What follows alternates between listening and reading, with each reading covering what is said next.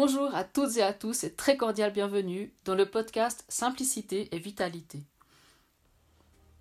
Mon nom est Sylvie Ramel et depuis 2013, je propose des formations et accompagnements sur les thèmes de la cuisine végétale, de la cuisine santé ainsi que des plantes sauvages comestibles. Ce podcast Simplicité et Vitalité s'adresse aux personnes engagées qui sont déterminées à prendre soin d'elles-mêmes, mais aussi des autres et de l'environnement. Comme vous le verrez au fil des épisodes, l'alimentation n'y est pas considérée comme une finalité, l'alimentation est considérée comme un point de départ pour tisser un lien avec soi, avec les autres et avec la nature. Bonjour à toutes et à tous et très cordial bienvenue dans ce quatrième épisode du podcast Simplicité et Vitalité. Aujourd'hui, j'aimerais vous parler de trois figures emblématiques, l'ermite, la sorcière et l'apprentie sorcière. Et ces trois figures emblématiques, j'aimerais euh, les visiter l'une après l'autre pour explorer une thématique qui m'est vraiment extrêmement chère, c'est comment se réapproprier le pouvoir de choisir tout en conservant un rapport rigoureux au savoir. Alors, je traiterai vraiment cette question du pouvoir de choisir dans un contexte d'émancipation et de réappropriation de notre alimentation, de notre santé et plus globalement de notre rapport ou de notre lien au vivant, qu'il s'agisse des plantes, des techniques de transformation qu'on utilise en cuisine, du jardinage notamment. Ces trois figures emblématiques, j'ai envie de les visiter comme trois façons de se positionner dans une, euh, quelque part une tension, une opposition entre d'un côté les notions de puissance, de pouvoir, de choisir, comme je le disais, d'émancipation, euh, de liberté, et puis de l'autre côté le savoir, la connaissance, la rigueur, la sagesse, qui, d'un certain point de vue, peuvent parfois être rattachés à une notion de hiérarchie ou d'institution ou encore d'autorité. Pourquoi ce thème est si cher? C'est que euh, je, viens moi-même d'un contexte universitaire hein, avec donc un fort attachement à la rigueur des connaissances et du savoir. Et puis, d'un autre côté, en évoluant comme ça dans le contexte de l'alimentation vivante, de, des plantes sauvages comestibles, je me retrouve parfois confrontée à des situations où il peut y avoir même jusqu'à un rejet euh, du savoir intellectuel et une tentation comme ça vers, le, vers un maximum de, comment dire, euh, de, du jaillissement comme ça un peu de, de l'impulsivité, de certains choix, certaines décisions, certaines pratiques euh, qu'on va plus rattacher à l'intuition, à comment on sent les choses à l'intérieur, etc.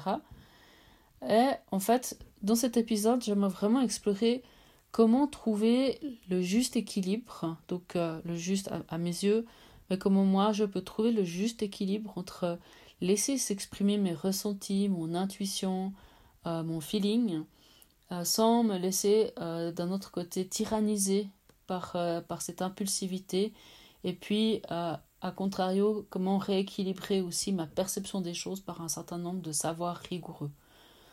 Je l'exprime comme ça parce que c'est quelque chose qui est absolument fondamental dans, dans l'étude notamment des plantes sauvages comestibles, mais c'est quelque chose que je vois apparaître aussi comme vraiment très important, euh, très déterminant aussi dans certaines pratiques.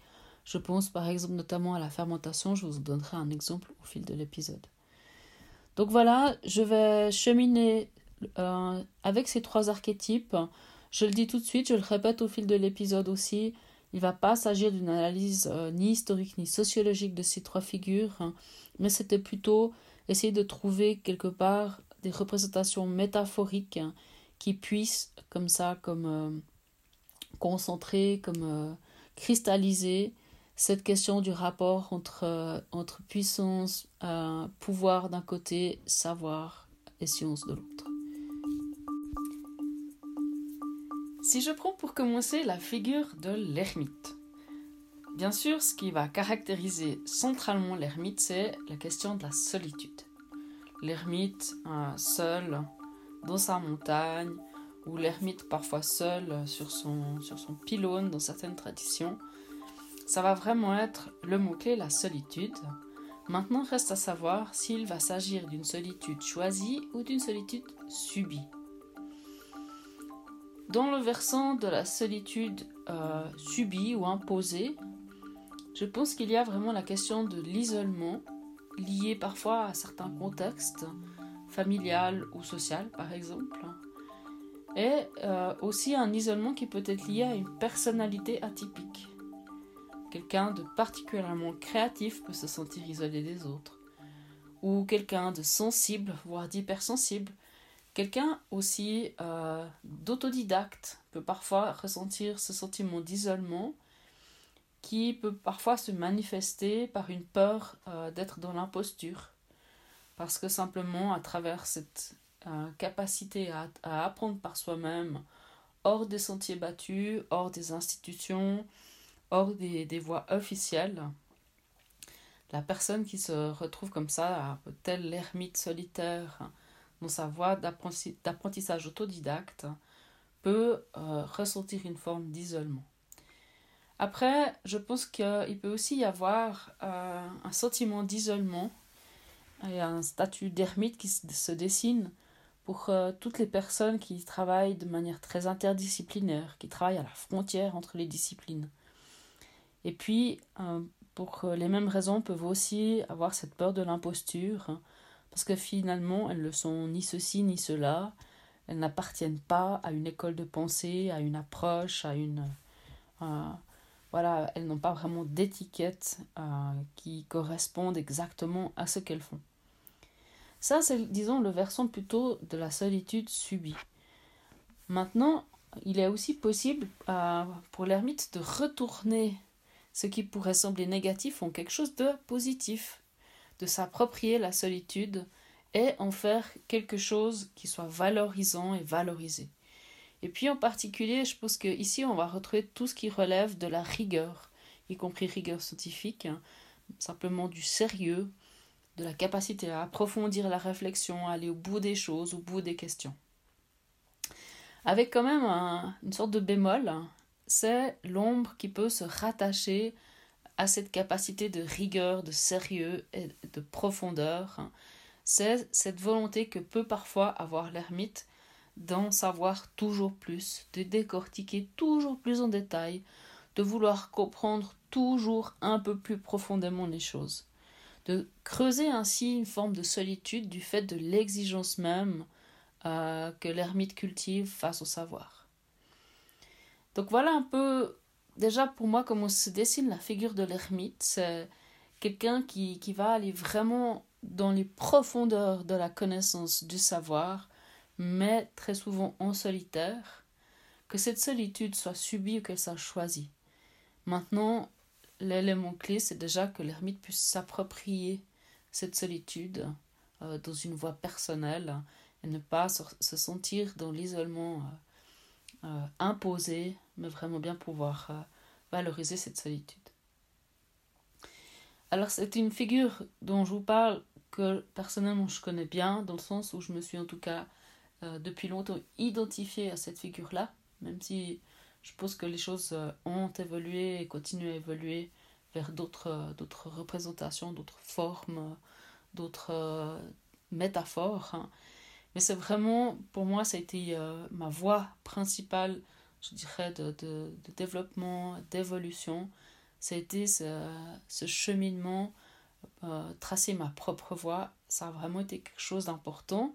Ça, c'était un peu le côté positif, c'était ce sentiment de liberté, d'autonomie, euh, de, mes prises de décision, avec euh, comme côté un peu plus ombrageux, disons, un sentiment parfois d'être isolé du reste de la communauté de ne pas pouvoir me reconnaître dans certaines manières de penser ou certaines manières de fonctionner. Et puis dans ce sens-là, euh, régulièrement, alors que je me définissais moi-même comme ermite, euh, à de nombreuses reprises, c'est le terme de sorcière qui m'a été attribué par des personnes extérieures. Et puis, en fait, j'avais toujours eu pas mal de peine à me reconnaître dans ce, cette image de la sorcière Parce qu'en tout cas, tel que je me représentais la sorcière, pour moi, je ne m'y retrouvais pas. Et puis, euh, j'ai essayé de comprendre qu'est-ce qui me faisait pareillement grincer des dents quand on m'identifiait à une sorcière. Je comprenais bien d'où ça venait. Je pense que ça venait en grande partie de la connaissance des plantes, hein, qui, qui donne comme ça une sorte de... Voilà, qui, qui débouche sur une sorte d'étiquetage de sorcière. Hein. Et puis, c'était certainement aussi doublé euh, d'une perception vue de l'extérieur d'une certaine force intérieure. Hein. Euh, d'une certaine puissance, pour ainsi dire. Et puis les deux éléments mis ensemble, la connaissance des plantes et puis cette espèce de, force intérieure, je pense, pouvait euh, se traduire dans la perception des, des, gens en face de moi euh, dans cet archétype de la sorcière. Mais pourquoi je ne m'y reconnaissais pas? Je pense que j'avais de la peine à m'y reconnaître parce que déjà d'une part, pour moi, euh, cette image de la sorcière telle qui, euh, s'est développée ces dernières années en particulier, avec, disons, toute la, mouvance féministe qu'il peut y avoir autour, toute la, mouvance aussi des, mouvements de spiritualité qui tournent autour, autour de, de, ces différentes notions, de la Wicca, etc. Moi, je n'arrivais pas à m'identifier à ça avec une sorte de perception de d'une image quand même relativement euh, stéréotypée ou simplifiée. Je dirais un peu comme ça, à grands traits. Et puis, de ce fait-là, j'écoutais son trop me saisir de ce terme, simplement me disant que je m'y reconnaissais pas, pas plus que ça. Euh, dans les choses certainement dérangeantes pour moi, c'était vraiment aussi le rapport à la puissance, euh, au pouvoir, là derrière. Hein. Par, en fait, en tant qu'ermite autoproclamé, si je puis dire comme ça, pour moi, la puissance euh, ou la force intérieure, je pouvais la voir, mais je ne pouvais pas m'y arrêter. Et puis par contre, dans l'image de la sorcière, j'avais ce sentiment que c'était partie intégrante de son identité centrale. Et puis pour moi, c'était dérangeant dans le sens d'une crainte aussi que ça débouche au final sur un abus de pouvoir. Je crois que c'était un petit peu ça les éléments les plus dérangeants pour moi. Et puis, bon, récemment, cette image de la sorcière, elle a continué à prendre toujours, toujours un peu plus d'importance ces quelques deux, trois dernières années, je pense, euh, tout particulièrement. Et puis, d'un autre côté, en parallèle, dans les différentes formations que je propose, euh, notamment dans les formations que je propose en lien avec la fermentation, euh, mais aussi par rapport à certaines propositions en lien avec les plantes sauvages comestibles, j'ai eu le sentiment de voir apparaître quand même au fil du temps une figure que j'aurais envie de définir comme la figure de l'apprentie sorcière.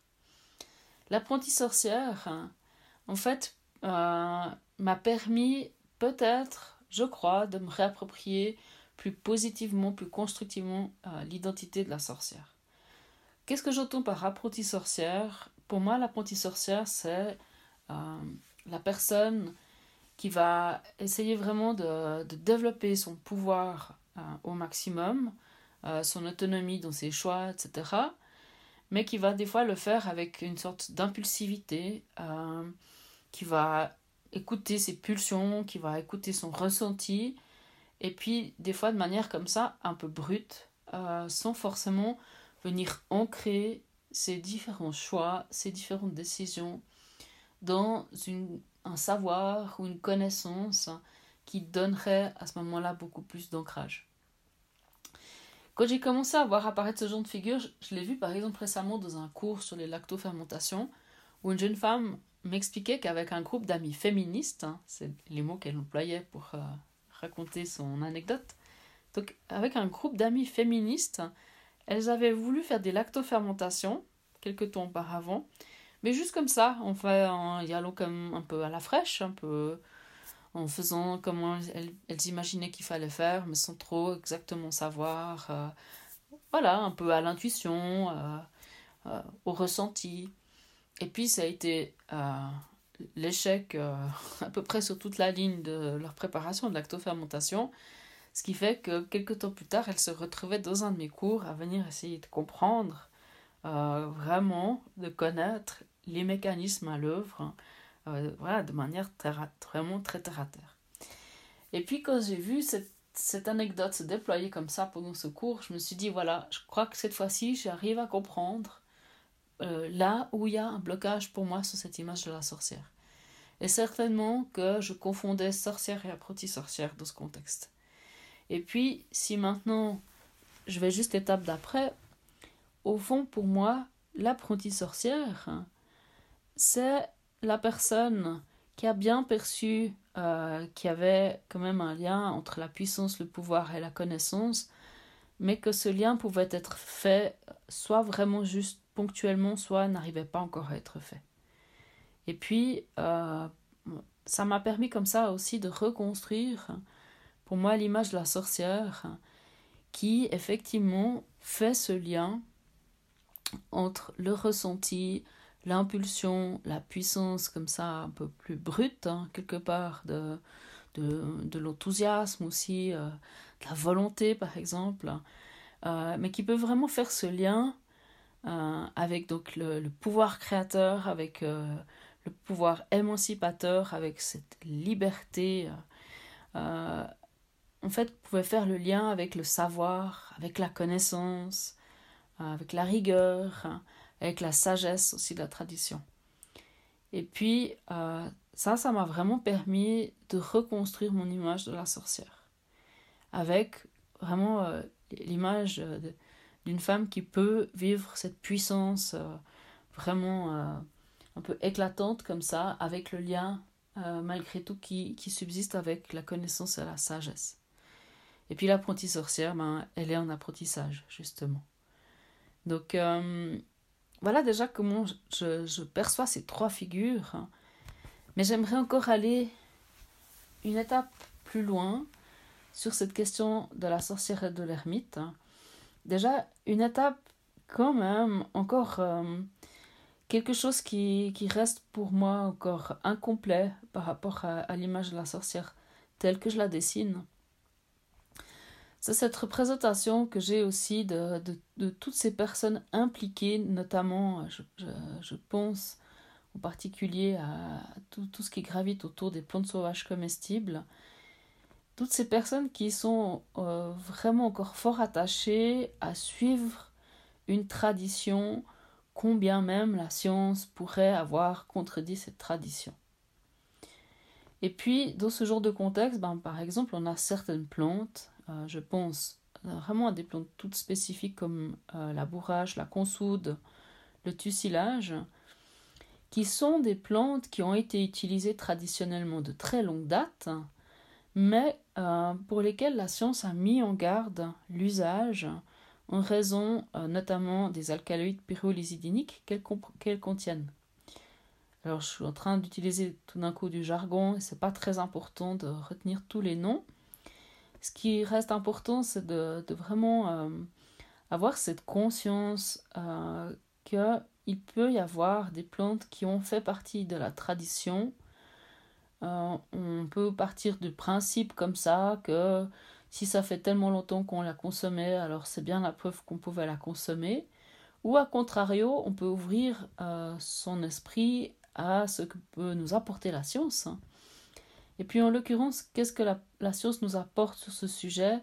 Eh bien, c'est que très vraisemblablement, ces, alcaloïdes pyrolysidiniques euh, causaient déjà des problèmes de santé euh, importants il y a fort longtemps euh, euh dans, ces périodes ancestrales.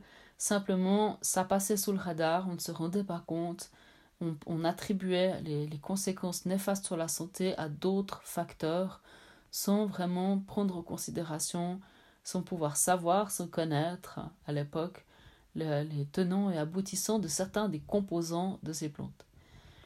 Et puis là, je dirais que c'est là où je vois encore une zone d'ombre importante dans l'image de la sorcière, si encore une fois c'est vraiment juste une métaphore que j'utilise à ma manière pour cristalliser comme ça des, positionnements, je dirais, eh bien, dans, cette vision-là de, de, la sorcière, hein, qui reste attachée coûte que coûte à la tradition, combien même la science serait venue la contredire, hein, là, je trouve qu'il y a encore un peu de lumière à apporter, et puis euh, un positionnement à revisiter. Et c'est là que j'ai tendance à, quand même préférer encore et toujours un peu plus l'ermite par rapport à la sorcière, dans le sens aussi où l'ermite, alors l'ermite son défaut c'est qu'il est hors de la communauté, il est hors du cercle, euh, il n'est pas rattaché au collectif, contrairement à la sorcière qui elle est quand même beaucoup plus dans cette dimension communautaire du collectif et du cercle. Alors l'ermite dans sa solitude, il a aussi, à mon avis, une beaucoup plus grande indépendance d'esprit. Parce que l'ermite va peut-être plus facilement pouvoir se remettre en question dans ses systèmes de croyances en incorporant des points de vue extérieurs et notamment en incorporant le point de vue de la science.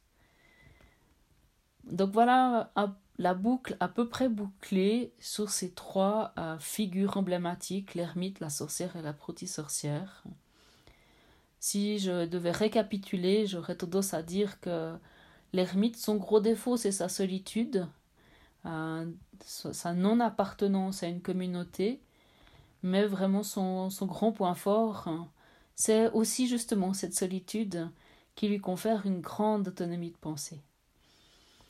Ensuite, si je prends la figure de la sorcière, disons dans sa version revisitée, je peux vraiment maintenant considérer, disons par rapport à ce que j'aurais été capable de faire il y a quelques années, je peux, je peux prendre en considération la sorcière comme euh, une figure emblématique qui fait la jonction entre le pouvoir et la puissance euh, de décision d'un côté et le savoir, la connaissance de l'autre. Mais avec le petit bémol euh, que j'annonçais, d'une tendance à vouloir privilégier la tradition, quelle qu'elle soit, et à rejeter les apports de la science. Au nom de quoi? Au nom finalement d'une science qui serait réduite à une dimension institutionnelle, euh, à une autorité, à une hiérarchie qu'il convient de remettre en question et de critiquer. Et vraiment, je pense que c'est certainement là le, point faible de la, de sorcière tel que je la définis ici, c'est vraiment de quelque part de, vouloir euh, séparer euh, en hiérarchie et en institution plutôt que de juste se laisser traverser par le savoir, hein, quelle que soit l'appartenance du savoir. Et puis enfin, l'apprenti sorcière, eh bien, c'est quelque part une figure emblématique qui, elle, est, fascinée par euh, l'émancipation, par le pouvoir ou la réappropriation du pouvoir, hein, et se focalise finalement sur cette, euh, cette dynamique comme ça de, assez impulsive de, de se réapproprier euh, ses, propres règles, mais sans euh, arriver à, à, prendre en considération la tradition, le savoir, la connaissance, et bien sûr encore moins la science dans ce contexte. Donc voilà un peu les, le, tour d'horizon que j'avais envie de, vous, faire visiter. Alors, euh, encore une fois, pas du tout avec une perspective historique ou, même euh,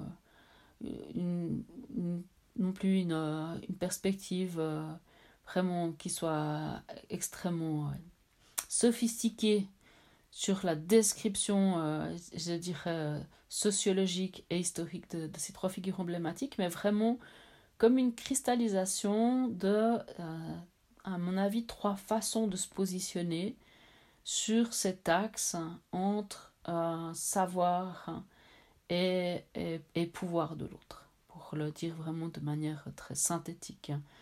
Et comment puis-je, au fond, allier le savoir et le pouvoir euh, d'une manière qui prenne en compte la sagesse à la fois ancestrale et la sagesse scientifique. Et pour moi, si j'ai euh, tenu à, tracer les contours de ces trois figures emblématiques, c'est bien parce que cette question est absolument centrale, en particulier dans tout ce qui concerne le travail avec les plantes euh, sauvages comestibles, mais aussi avec des techniques plus ancestrales de préparation telles que par exemple les fermentations. Donc euh, tout l'enjeu étant de se réapproprier le pouvoir, hein, mais en conservant un rapport rigoureux au savoir.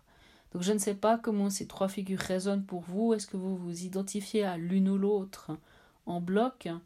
Est-ce que pour vous, peut-être l'ermite euh, vous parle beaucoup dans sa dimension aussi d'isolement par rapport à la communauté?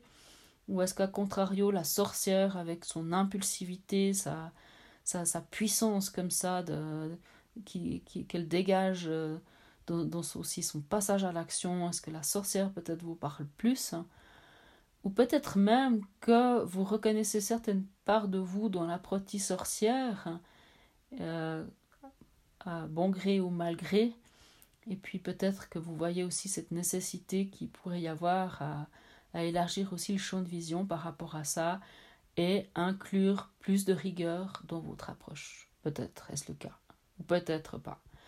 Donc voilà euh, ce que j'avais envie de vous offrir aujourd'hui comme réflexion, comme ouverture aussi, euh, comme, invitation à vous positionner euh, dans ce, contexte de, de l'apprentissage et voilà, je vous souhaite de belles réflexions là autour de ces sujets et puis de belles explorations aussi, quelle que soit la perspective que vous adopterez.